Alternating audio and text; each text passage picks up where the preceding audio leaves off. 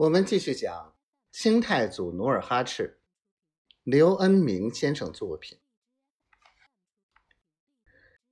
额亦都边喊边撤，当他跳下城墙，马上命令守城兵士骑上早已备好的快马，飞快的跑出城门，顺着一条山间小道，直奔黑吉格城退去。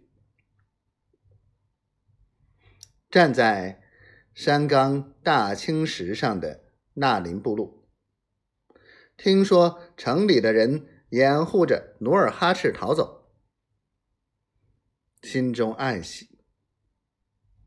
他唇边的小胡子一翘，下令停止攻城，快尾追逃走的建州兵，手挥佩刀吼道。追上建州兵，活捉努尔哈赤。纳林部落求战心切，为了及早抓住努尔哈赤，就打乱了原来的阵势，自己带着几员大将，首当其冲，快马加鞭跑到最前头，接着后面是骑兵。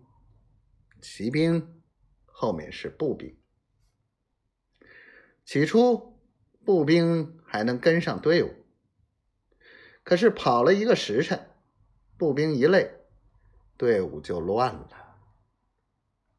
扎个城离黑吉个城数十里路，纳林部落眼看额亦都率领的一队人马，扛着龙虎将军。努尔哈赤的旗子顺着蜿蜒的山路奔跑，他为不能生擒对手，又急又气。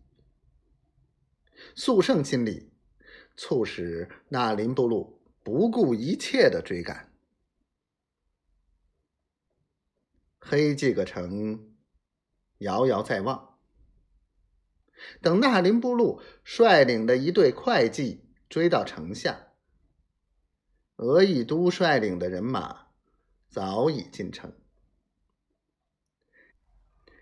纳林部路立马回首，不见大队人马，一时心慌意乱，马上下令后退三里，安营扎寨。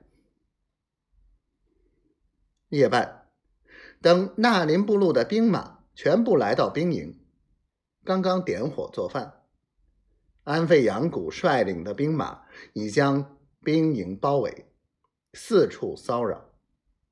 好几座牛皮帐篷起了火，一夜之间，士兵们不得安睡，人心惶惶。